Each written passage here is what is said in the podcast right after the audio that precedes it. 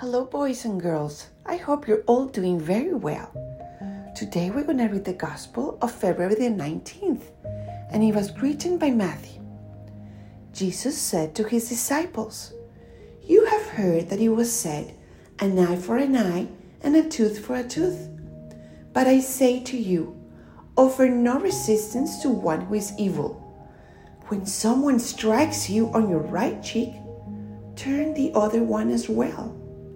If anyone wants to go to law with you over your tunic, hand over your cloak as well. Should anyone press you into service for one mile, go for two miles. Give to the one who asks of you, and do not turn your back on one who wants to borrow. You have heard that it was said, You shall love your neighbor and hate your enemy. But I say to you, Love your enemies and pray for those who persecute you, that you may be children of your heavenly Father. For he makes his sun rise on the bad and the good, and causes rain to fall on the just and the unjust. For if you love those who love you, what recompense will you have? Do not the tax collectors do the same? And if you greet your brothers only, what is unusual about that? Do not the pagans do the same?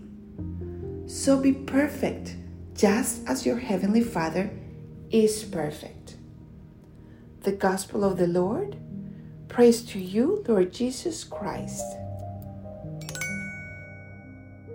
Holy Spirit, please come and teach us what you want us to learn with this Gospel. Boys and girls, did you know we are part of the greatest family of all? The Catholic Church. And do you know who is our leader? Who should we follow? Well, Jesus Christ, of course, the head of our church.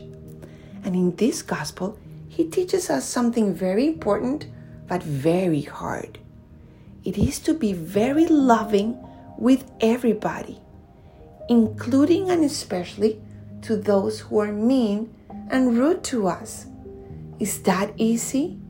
No, it's super hard. But you know what? He is ready to help us, and He always does when we ask Him. So, yes, if a person is being rude to us and maybe talking on our backs or making silly jokes about us or laughing at us, which that hurts our hearts very much, we should say, Oh Jesus, I'm so hurt and I'm angry. Please help me forgive this person. And He will. And we should also ask, Oh Jesus, help this person have a kinder heart, be more humble. Let this person know through me how great and awesome you are. And you know what? Jesus will also help change this person's heart. So this person can also be not only kinder, but happier. Because when you live doing good things for others, your hearts become lighter and more lovable, and you live a more joyful life. So, boys and girls, it can be hard forgiving others who hurt us or someone we love.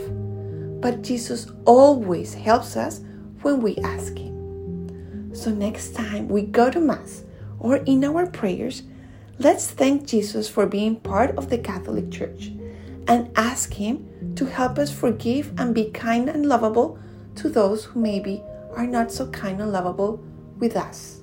Okay? Thank you, boys and girls, for listening, and hear you next time.